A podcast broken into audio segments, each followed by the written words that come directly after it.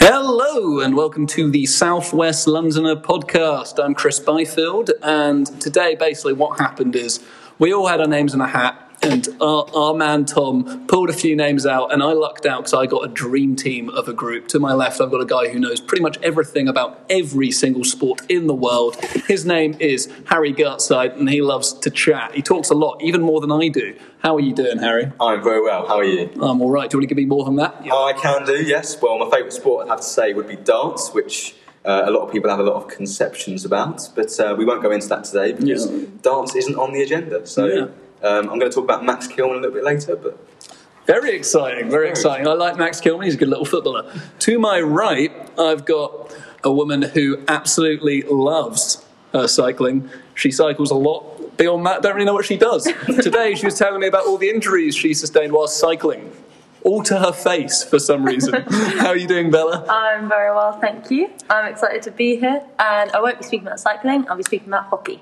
Yep. And injuries in how, hockey, How are those injuries? Yeah. What mine? Yes. Um, they're okay. I feel like they fixed my face, so Yeah. there you go. Yeah, I- they Three nose definitely jobs, did. so three three Wow. nose jobs. Jesus wept. Um, but we won't be talking about that today. Today we're talking about Max Kilman, as Harry uh, mentioned earlier. Um, and I mean, he was the guy you profiled. Do you want to go into him a bit before we go to his interview? yeah, I'll go into him a little bit. So obviously, uh, well, he's Chelsea born, which is why we're discussing him today. Also played for um, Fulham between the age of 9 and 15. Very, very talented footballer, um, 23 years of age. Uh, have you seen much of him, Chris? Yeah, I saw him a few times. He's um, he's a player who's actually really good on the ball for a centre back, and he's kind of got that like new profile of. He's kind of like the new profile of a centre back. He's comfortable with the ball at his feet. I mean, he's, he's got the futsal background, which I'm sure you'll go into um, in the next few minutes. Um, but yeah, no, I enjoy his, enjoy his work. Big fan of his work. Yeah, Yeah, I mean, he's, he's, had, he's had an unconventional route into football. You don't see many players start from a futsal background.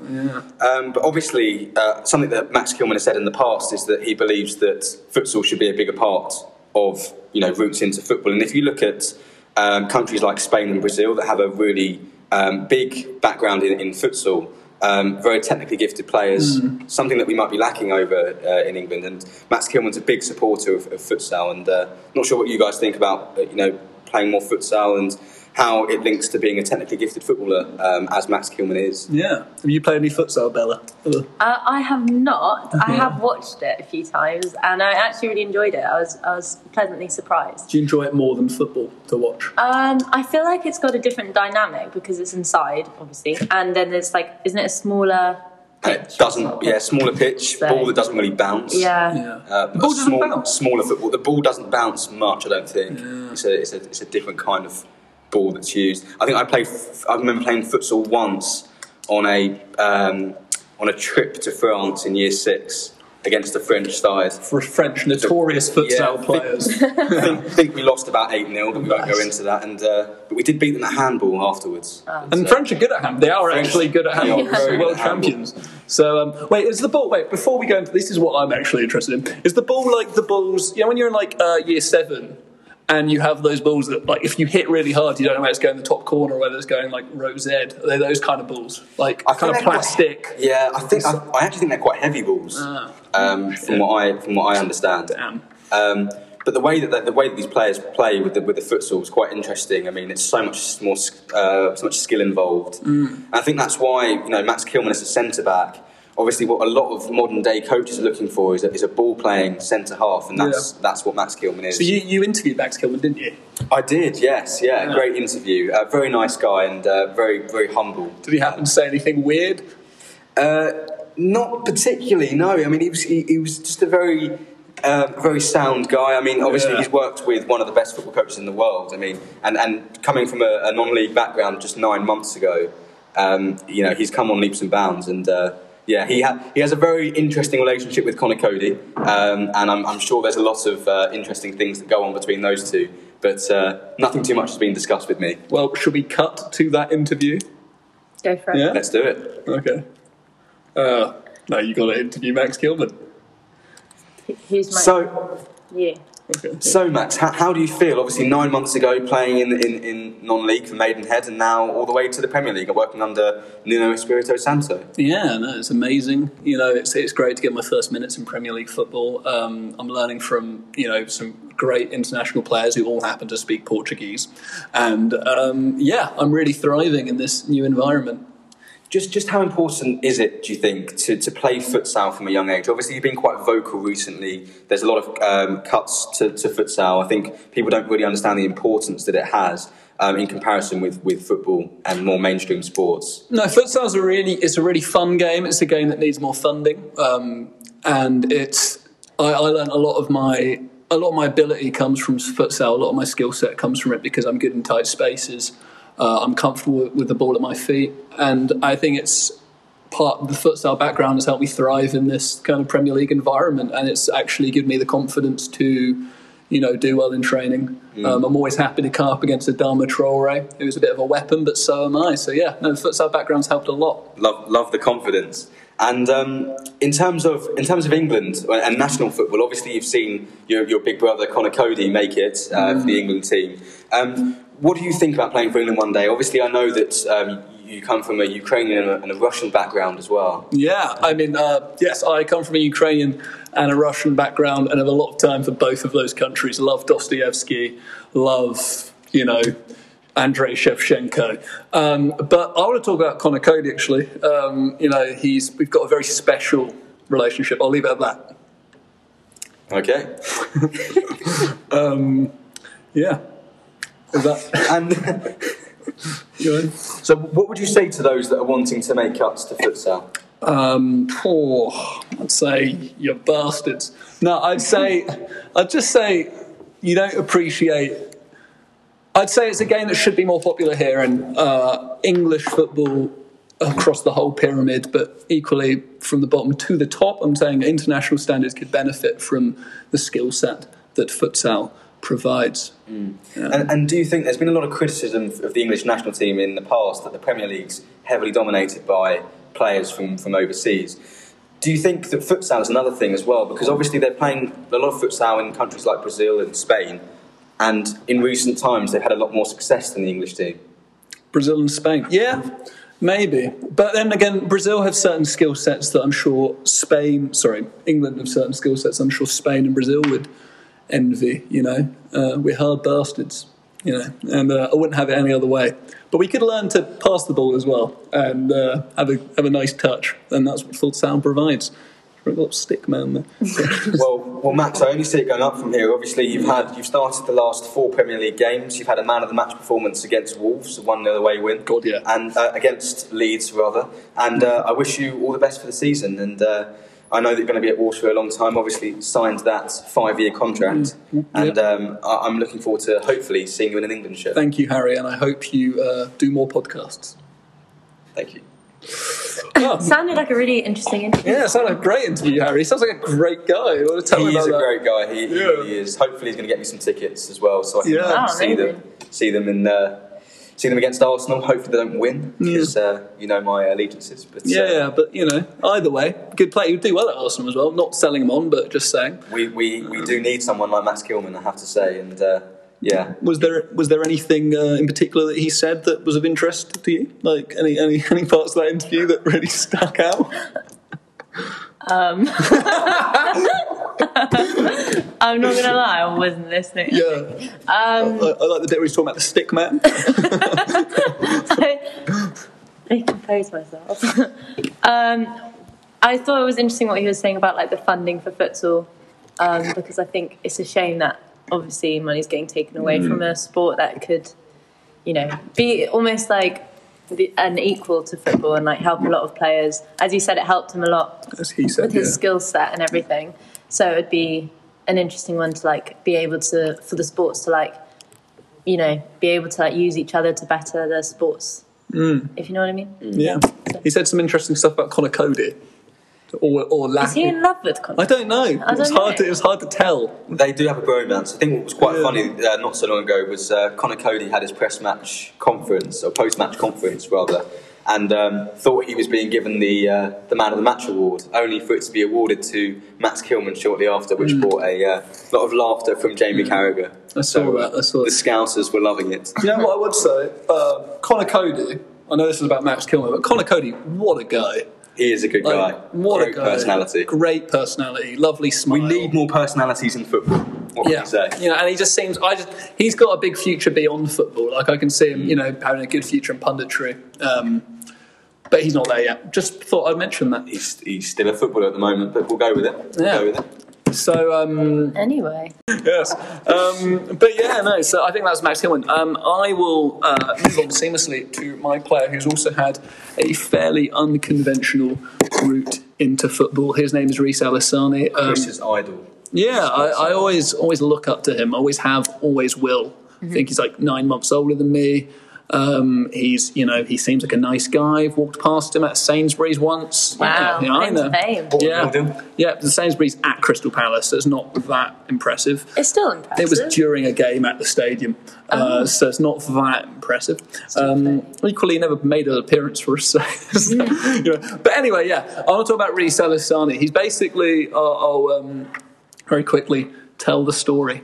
Um, Reise Allassani was a, or and is a supremely talented footballer that came through the ranks at Crystal Palace. And when he was, I think, only 15 or 16, he was given the biggest contract ever awarded to an academy player. And to put that into context, um, you know, Palace have had in the same era that Reise Allassani's been around. You've had Nathaniel Clyne, you've had your Victor Moseses, your Wilfried Zahas, your John Bostocks, you know, some good players. Uh, Aaron Wan-Bissaka, you know, they've all come through within the, the decade that Reise Allassani came through and they weren't awarded um, as lucrative a contract at 16. And then it kind of, the wheels kind of fell off at that point. You know, everything was in line for him to make a first team debut, you know, play for England. He played there at youth level. And it just kind of yeah, the wheels fell off. He went to Dulwich Hamlet, you know, a good local team, Southwest London. Love Southwest London, can't get enough of it. But anyway, um, Southwest London, and uh, did really well there, and then signed for Coventry, you know, great place. And yeah, he was at Coventry for about a season and a half, and was, and that was his first foray into like league football, and unfortunately he was released, and now he's back at Dulwich Hamlet doing good things and impressing. And I just want to, you know, he's still young, still 24, playing regular football, learning a lot. 24 lot. is young, is it? In the, Um, you reach your prime at 26, so we'll say 24. 20 Yeah, I'm just roasting Chris because So he's I- 20. Now I'm going to play devil's advocate here Done. because I don't play devil's advocate for you're it. saying Dulwich Hamlet's a, a, a good, a great team for him to, to be at at this moment in time. He was the biggest prospect, arguably one of the biggest prospects in English football at the time, and now he's playing non-league football. Now the demise of Reise Allassani. I mean, what has happened to him? Yeah. What has happened to him? Like, I mean, I don't know. I think a lot of people talk about his attitude. I don't know. I don't know whether that's an unfair kind of stick to beat him with, uh, because he, you know, I don't know him, never met him. Could be a lovely dude. Apart from that, you know, that fleeting moment in Sainsbury's where we locked eyes. But I didn't really, I didn't really see into his soul as I would have liked. But you know, he he he seems like I don't know. Apparently, his attitude wasn't quite right. And you know, people develop at different ages. Some like the youth football's a weird one, isn't it? Because you get some players that look exceptional at 14, and everyone catches up physically and technically, and then you get dropped at 17, and that promise is it's almost worse because the like the promise of you and the assurance in yourself that you're going to become a professional footballer can be uh, taken from the palm of your hands. It's got to be tough for him as well. I mean, Yeah. obviously he probably skipped out a lot of school to because he was Yeah. this prospect and he was, you know, probably getting his education at, at Palace and suddenly, you know, to all his mates, he's the next big thing, and then suddenly he's, you know, he's playing at Dulwich Hamlet. And no disrespect to Dulwich Hamlet, but you know, at 24 years of age, you, you- you'd hope it'd be at a, a, a better club. Obviously, Well, at least a league club. a league club. You'd Yeah. hope so.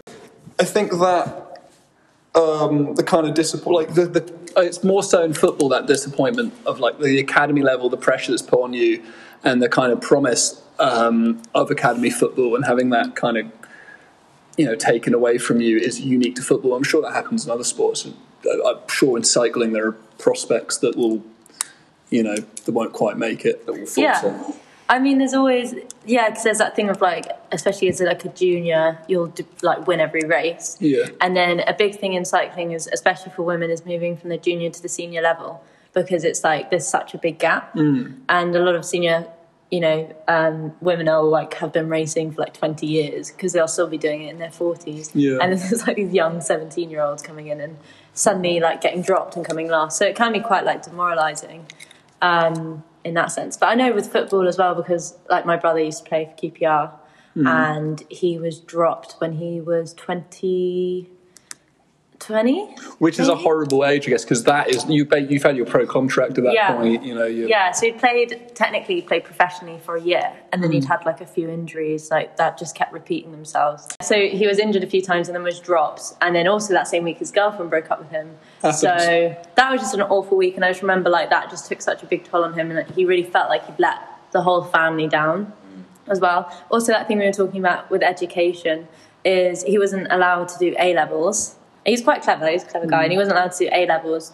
Um, he had to do BTECs, so like BTEC sport with the rest of the group. And it was quite funny because George is quite clever and he was just like sending like other people the work because they were just like didn't really want to do it or couldn't really be bothered. Was it? I guess as well, like, um, So that, that's like shortened his prospects. but I guess as well, like being a footballer, it's not just. It's pro, I guess, and missing out on that chance to be a pro. Mm. It's not just the prospect of like the academic prospects that you miss out on, but it's also like your identity is so. Like for your whole life, you're that guy who's good at football. Yeah. And when you're dropped, like that must be an incredible like mental toll. Yeah, well, there was a take on. guy in the year above as well who now plays. He plays for Brighton now. He plays professionally. I think he used uh, Jack Stacey. Fucking. So he used to play for Exeter. Jack Stacey plays for Bournemouth now. Oh, Bournemouth. That's Yeah, he's a good player. Very He's- good So yeah, he lives down the road from me. Yeah, he's great. Um, but I think I think yeah. on the topic of it being demoralising, and Chris said a, a mental toll on players. Obviously, you know, very recently there's been that Man City player who got released from from an academy, and obviously, um, you know, passed um, as we all know. But I think there needs to be more. I think it needs to be addressed um, that a lot of these players. I mean, Reise Allassani, you know, is an example. He's still he's still in the game, but I think it does need to be addressed that these players are, are being um, released uh, a lot of the time, and they don't often have um, many prospects outside of football. And obviously, it, it works out for some, it doesn't for others. And is, it's, it's very difficult to know where, as like as someone who I, I'm obviously never taken part in academy football, they would not invite me.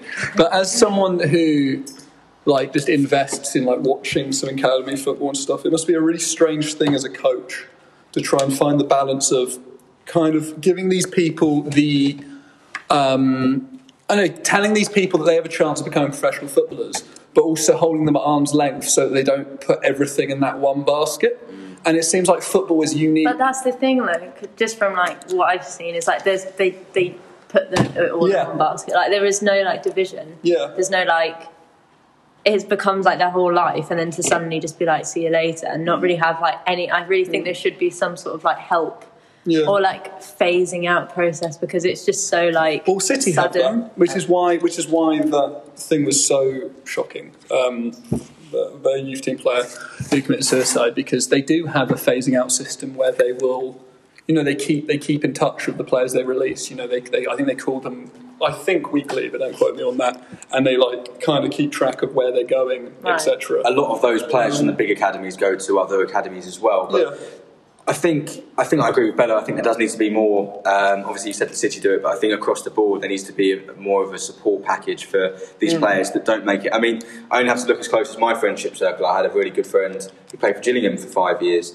Then suddenly one day they turned around and said, "Look, you're not you're not tall enough. You're not physical enough for what we need." Um, and then and then they turn around and, and one day you know you've got this prospect, you've got this you know your master status is that you're going to be this amazing footballer, and then the next day you, all your hopes have dropped. You, you're only doing three or four hours a week of education, and then suddenly you've got no prospects. There's a difference. There's something unique about football compared to other sports. Kind of why I wanted to uh, ask about cycling because I know that in rugby, you know, football, a very particular like football is mostly working class men that like train to do football like when they're young, as in hmm. an academy level. And when you compare that to rugby, where most of them come from private schools or grammar schools, and they're given these, you know, incredible educations and stuff, it, they don't have the same. It's not all. The, it's not all eggs in one basket in the same regard. Right. But equally, it's easier to tell. I think for if you come from a working class background, it's harder to tell someone from a working class background you're not going to make it. But no, no, it's hard to tell them you can't become a footballer. I don't know. It's I do agree with you. I think I think it's this thing as well, like with football, as you said, it's like a working class sport. Um, other one, you know, it's that thing of like it's the dream, and you'll earn money, and you'll be Yeah. able to buy like your parents a house, and you'll be able to afford all the things you couldn't have. And it's just having that, and then having it taken away from you. You can see why a lot of footballers may like feel like suffer with their mental health, and also Yeah. it could lead them down like a worse path.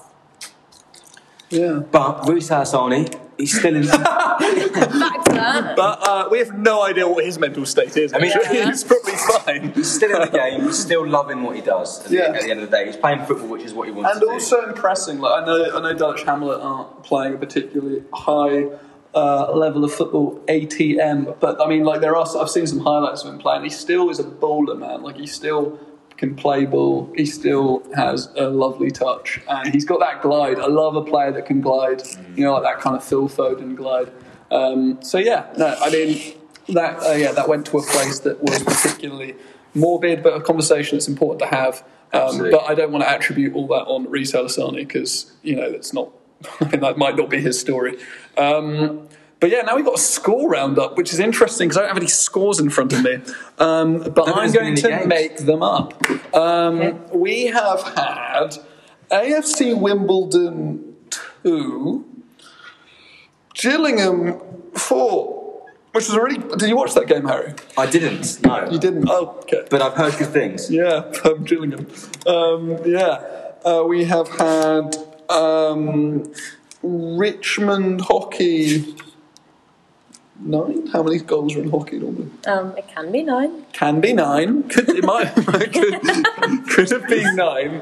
Uh, Richmond v the Celtic Dragons three.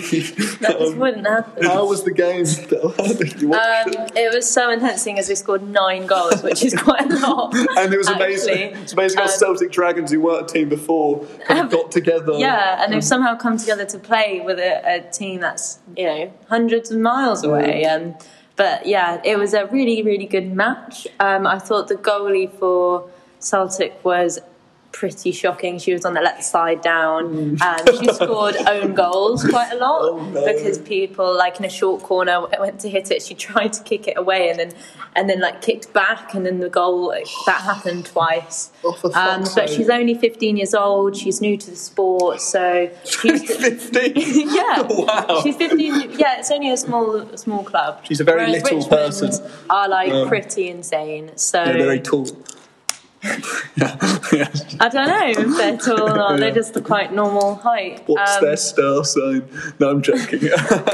well, that's, Um, yeah. yeah, well, that so- was our one minute score roundup. Uh, Two great games. I mean, we still have like a lot of based time. in South London. And um, All based in South London, by the way. Celtic Dragons. Yeah, yeah, yeah. yeah. Um, so, so for our for our last segment, we're going to talk to um, uh, what's her name, Gabriella, about. Don't. Sorry. No, read say that. Okay, having my full name it. for our last game, we're going to talk to Last game for our last segment. Ah, all right, Rick.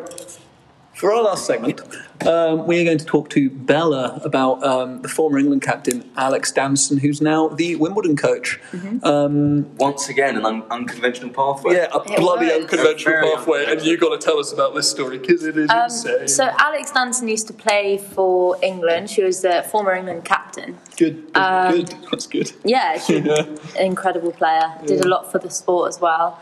And then um, it was quite funny. She well, it's funny. it is a funny story, and, and she herself has laughed at it, but it's also pretty. You Unfortunate. Know, unfortunate. So she'd been on holiday in the off season with her boyfriend. Um, they'd been sat by the pool, and she was sat, and she had a she was sat next to a brick wall. Love bikes. It's nice. I like it. I got it when I was in Belgium. Oh, very A cool. love bite. I love, I love bikes. Oh, I thought it was a love bite. No. I got it in Belgium. That's why I was thinking. love a Belgian man in Brussels gave me this. I'll, I'll, will always be a token of our love, you know, until it Wow. fades away. A Belgian man had been in Bruges. Left me in Bruges. Oh, God. Anyway. Uh, anyway, Um, So she'd been on holiday with her boyfriend. They'd been sat by the pool. Um, he said, obviously, a very, very funny joke. She um, laughed and smacked her head against a brick wall, and it gave her a terrible concussion that I think it's three years now, or two and a half years since that happened. It still gives her headaches every day. So she suffered a- Every day? Every day. That's a lot so of she suffered a terrible, um, terrible concussion. She was hospitalised. Um, and then she retired from international play that same year because she wasn't able to play, but she still played locally and then um, retired this year in February. Um, so now has gone to, on to coach Wimbledon and they're doing really well. They've just been promoted um, from the Southern League into the National League um, because they won that last year. And she's coaching them, and yeah, they're now second in the league behind East Grinstead. So I think they're doing really well. unbeaten in 17 matches, am I right? You would be correct. Yeah, they have been. It's such a shame that there's been a break, um, another break in the league because of the second lockdown. But you know, maybe that's just what they need, like rest and recuperate. What do you think the joke was? What's your favourite joke? I think they were around the pool Knock knock.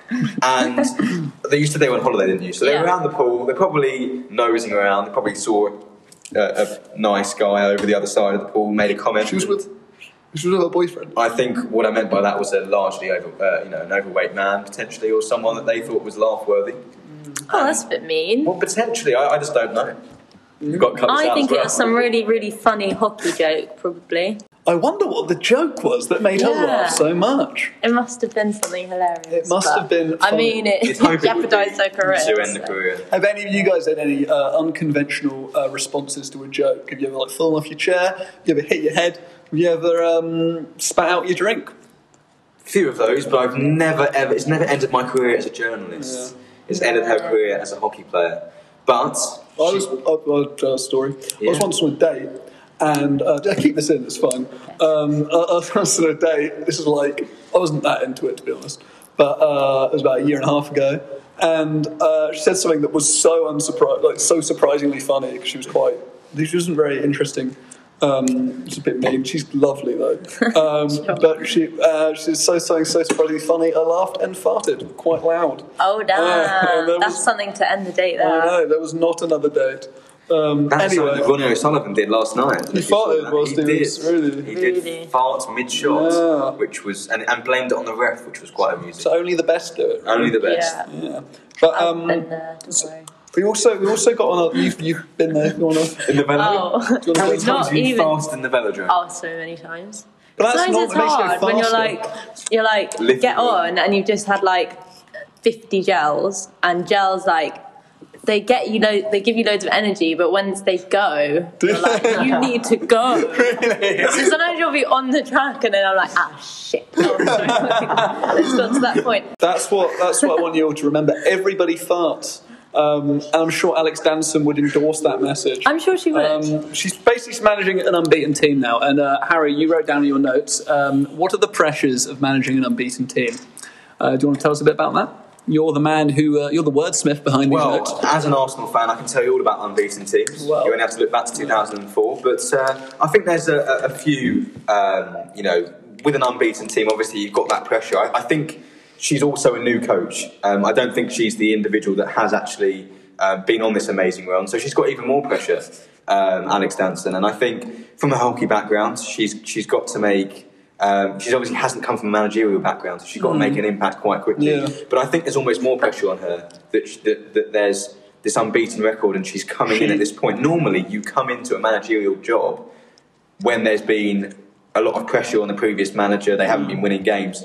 This previous manager's got them promoted and now she's taking over from that. She's got to continue that success. But I think as well, like coming from being a captain is also a big thing because, like, when you're a captain, especially like in hockey, like when I used to play and I was captain, and you'd have to do, you do have to do like a lot of stuff Wow. compared more, like compared with. Was that Windsor people. Z team or was No. that the X She was good. It was Slough's uh, seconds I used to play for, Wow. and Slough are they must have been in sure. the Southern League. Did you ever play the Celtic Dragons? no, we did not. Couldn't couldn't get past the tiny keeper. No, yeah, Who was probably a 10 at the time. yeah, yeah. Um, but yeah, um, a good way to relieve pressure is a good fart. That's, that's what I'd like to tell Alex Danson. Um, but I think we're on how we're Maybe she like, could have on- farted we're on instead a- of laughed. I mean, she could have just laughed. She could have just farted. I mean, maybe that was what it was. Do you know, I think, I think we're going to transition seamlessly into our fun theme Yeah. because um, I mean, I'm not gonna lie, it has been a world of fun throughout, and uh, probably the best podcast on God's green earth. Definitely. Um, but today our fun theme was I don't know how fun it is. Not gonna lie, good pitch, but it's basically. Let's change it. Let's be. I mean, well, let's it's, be change it, spontaneous. I'm not gonna lie. Uh, so, thus far, it is, all of it has been um, so fun. Uh, Let's do to me, puns. but quite. I reckon what Tom, how I mean, I reckon Tom would find them quite silly, but um, and he is our audience. But you know, we'll see. Uh, but let's anyway. Football v hockey. Right, we're going to do this. I'll be the mediator. Harry, How long have I got? You've got eight I think we should just four minutes. debate it. Let's- okay, yeah. I don't think. Yeah. Yeah, let's just think- debate it. Actually, but I think give you have one minute, one minute each to give me your opening arguments, Okay. and then I'll like pull. I'm such a good interviewer. I'll go first. Go on. Not only is football a better sport than hockey, it's the best sport in the world. You can't think of a better sport than football. The community engagement, the passion, all around the world. The World Cup is the best sporting event in the history of sports. Now, it's the most watched event. You cannot get bigger than the World Cup. But not only that, you've got the Champions League, you've got the Europa League, you've got nations from across the world competing in an amazing sport. It's also a British sport. We should get behind it. We do get behind it. The money that's invested into it, the, the popularity of the sport. I mean, if you look at the audiences, I mean, you get sellout crowds every single week. Obviously, not at the moment. But if you look at Old Trafford, 90,000, Emirates, 62,000. That's enough. That's your minute. Okay. Well, I, I'm going to say, uh, Harry, you just explained a lot. You just told me a load of UEFA competitions and said the word amazing several times, and then got the capacity wrong for Old Trafford. 82,000. I think it was like seven, yeah, it's like 76, I think. Oh, shit. But, uh, but yeah. Can I go again? No, that, was, that was good. I mean, as someone who loves football, I'm not convinced. Uh, so, uh, Bella, balls in your court, if I may say. So, wrong spot. It's still a balls, hockey in, balls in your half of the pitch. Yeah. Your D. Okay. No, but, Balls in your D, mate. uh, so three, two, one, go. Well, hockey is like a really diverse sport. I think it's also quite equal for men and women, which makes it a selling point for everyone in the country. Um, there's also um, a mix of different races that play, so that's always good. When I used to play for Slough, there was always different ethnicities, and there was always different um, fun things that we used to do. So we'd have a night where it was like an Indian night, and we'd all go and have a curry, and it was great. Um, yeah, it was really fun. That's so good. Uh, with hockey, you also get teas after you play, which is the best thing ever because everyone just goes into the hockey house and you play it. You know, you eat your sandwiches and have a bit of a laugh, and you get to like socialise more with the other team. Gonna cut you There- So Yeah. Bella has just said that hockey is the best I'm sport still going. because you get tea after game. No. I'm going to cut, I'm gonna cut you both of you off there. Wait, I haven't had my minute. I think that was a minute. That was not a minute. Also, I think literally that- just. I Are think you should arguing the, uh, with the mediator? I am. Can I think- finish what I was just saying? No, Finish your sentence. I was you just had going me to say. tea. I'm finished. I'm not listening. So you have your teas, which means you can socialise more with the other team. Whereas in football, there's a big thing about having like anger towards the other team, and whereas we do in the match afterwards, we're always able to go and have fun together. Okay. Um, I think I was. I'm not like it was a better pitch. Uh, especially you talk about the diversity in the sport and stuff. Uh, I, I was a big fan of that. I can talk to you about diversity. Uh, but you didn't, uh, quite crucially. I would quite like to talk about the WSL. Um, it's. It, will you allow me to talk about the WSL? No. yeah, we, we What? can, If we you're can talk- go on to it. You can go on to it in a sec. But I want to say as well, uh, big fan of sandwiches. So you had me at that. Not a fan of tea, so you lost me No, there called quite hockey briefly. teas. You don't have tea. Um, but where you won me over, actually, uh, to take the biscuit in your opening statements uh, with the curry. I'm a big fan of curry. I love a curry. I live for a curry. And you know what? That happens in football too, but you didn't say it. And I mean, that's a point off you, Harry. Um, so how are you going to come back to that? Um, and think- actually, go go go crazy, guys. Have a chat. I think on the topic of diversity, obviously, and equality, uh, first and foremost, you can talk about the WSL and the way that that uh, the women's game is, is, is rapidly increasing. It's increasing, but it's nowhere near as equal to the men's. Whereas in Obviously, hockey, you've got nations like Holland and you've got um, Megan Rapinoe, um, you know, battling for equality and equal pay between men and women. But if you look at the WSL, you've got players coming over from nations across the world. Um, Alex Morgan are very high profile stars coming into the WSL. There's so much diversity in the sport. Also, if you're looking at um, you know you know 20, 30 years ago, there was a lot of uh, racism involved in, in football, and I think what's happened recently is that um, there's been a lot of it's become a lot more united. The game, obviously, you've got uh, obviously Black Lives Matter, which is outside of sport but uh, integrated within that. But you've got lots of campaigns now um, looking at the diversity of sport Well, I in- would in say- a very inclusive sport. play devil's advocate, which is what I'm playing though. Football hasn't done enough in the past. It Which is hasn't why they've had to com- overcompensate now. I mean, you can talk about even women's football; they haven't done anywhere near enough in the past to kind of. I mean, Liverpool don't even have don't put any money in their women's football team. Um, the whole Black Lives Matter movement. I mean, football are only doing. I I don't know. I, I don't want to go into it too much, but like it's hard to tell why why football could have done more for racism in the past, and they've just had these very passive campaigns. Um, But you've got there- figureheads now, Raheem Sterling, Yeah, Marcus Rashford, sure. these kinds of players. But they, it shouldn't be on them. Mings. It shouldn't be on them. It shouldn't be on them. And obviously, you know, unfortunately, we've taken a few steps back uh, in the last couple of weeks with, with Greg Clarke's comments. But I, I do think that, that football, um, you know, the debate is whether football is the best sport. And I think outside of that debate, I think um, football brings people together from all communi- communities. And communities as well. communities, uh, communities. It, it is an inclusive sport. You've got players from all over the world. All, every continent plays football. Can I chuck it Uh, over Not to the same with hockey. Um, as someone who doesn't watch hockey, could you just? I the thing I love about football is the aesthetic beauty of the game. Could you describe me your favourite hockey goal that you ever My scored? favourite hockey yeah. goal and that I paint ever me a word, scored. Paint me a word picture so that I can. Forty-yard Um, Gerrard like scream. I yeah, I want that in hockey. Uh, it wasn't quite that like that. I would. I was usually. I was a midfielder, so Okay. I, I would didn't do much shooting. I You did never just scored more. a goal, did you? No, I did. In the That's- history of your hockey I definitely scored a few. Yeah, Did you? yeah, And and the corner. I quite like the corners in hockey. I, I must admit, the yeah, short, short corner. corners are fun. Yeah? Um, yeah, I liked liked a short corner. I must admit, in, in the defence of my opponent, I do like to watch hockey in the Olympics. Mm-hmm. I mean, I, I, I, I do watch both both the men and the women, and we're, we're very good at hockey actually in this Mm-hmm. country. Yeah. Um, and I do enjoy the sport. However, as a global sport, Yeah. it's nowhere near on the same level as football. Well, it's not. Obviously, it doesn't have the same. I agree. I agree with you there, but I think that it is um, more of an inclusive sport. Also, I don't Actually. think it's necessarily growing in popularity. How- I think how it's is it as popular now as it would have been 20 How years is it ago. more inclusive? because I think football is still like so heavily male dominated, like big time.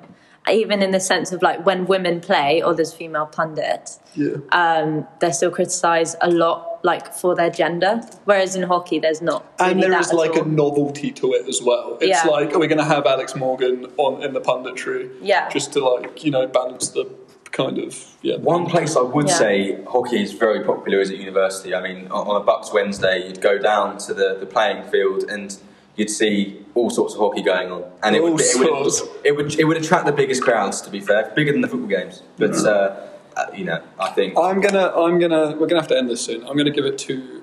Thing is, the thing is, I, I prefer football, but I think hockey. It was a better argument for hockey. I could buy into it more. You know, I felt it more. the curry in the sandwich. So yeah, well, that was it. Basically, I'm gonna give it to hockey. But I think the inclusivity is a big thing. Oh, I think the course, fact that it is quite an equal playing ground, and the fact you do like play together up until a certain age, Yeah. and then you split. But it's Yeah. still like they're both fairly valued, and even at school. Like I didn't actually play hockey at school, but I played outside of it, and so it shows that there are like a lot of local clubs around, um, even if you don't go to a posh Yeah. private school. Local clubs like the Celtic Dragons. And on Yeah. that, we'll end it. Um, so, yeah, thank you for listening. Uh, thank you for being here, Harry, in the uh, red corner, Thank you very much indeed. and Bella in the blue corner. Thank you very much. It's been Um, very fun. I been will fun, it's been never forget this day where we sat around and potted together. Anyway, uh, thanks, guys, and I'll see you soon.